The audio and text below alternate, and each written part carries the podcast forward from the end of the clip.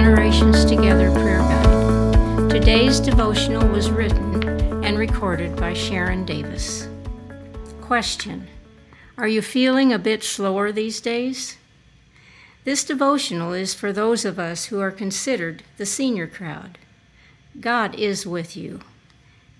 Scripture 2 Corinthians 4:16 So we do not lose heart though our outer self is wasting away our inner self is being renewed day by day.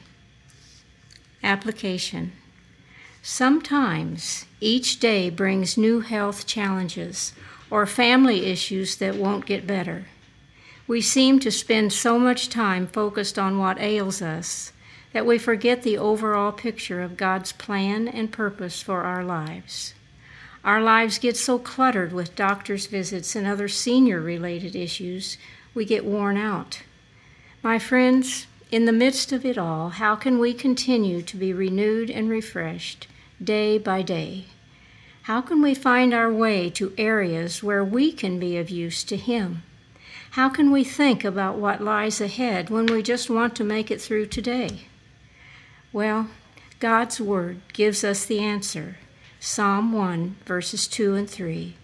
But His delight is in the law of the Lord and on his law he meditates day and night.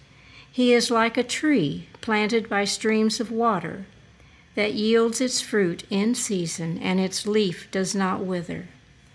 In all that he does, he prospers. Prayer. Dear Father, your word tells us that it is you who work in us both to will and to do your good pleasure.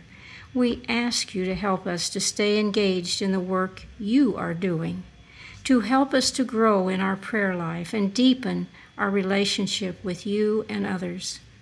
All this we believe you will do because you have loved us through all of life and have kept us to be fruitful even now. Help us remember that you are with us today. We pray in the name of your precious Son, Jesus.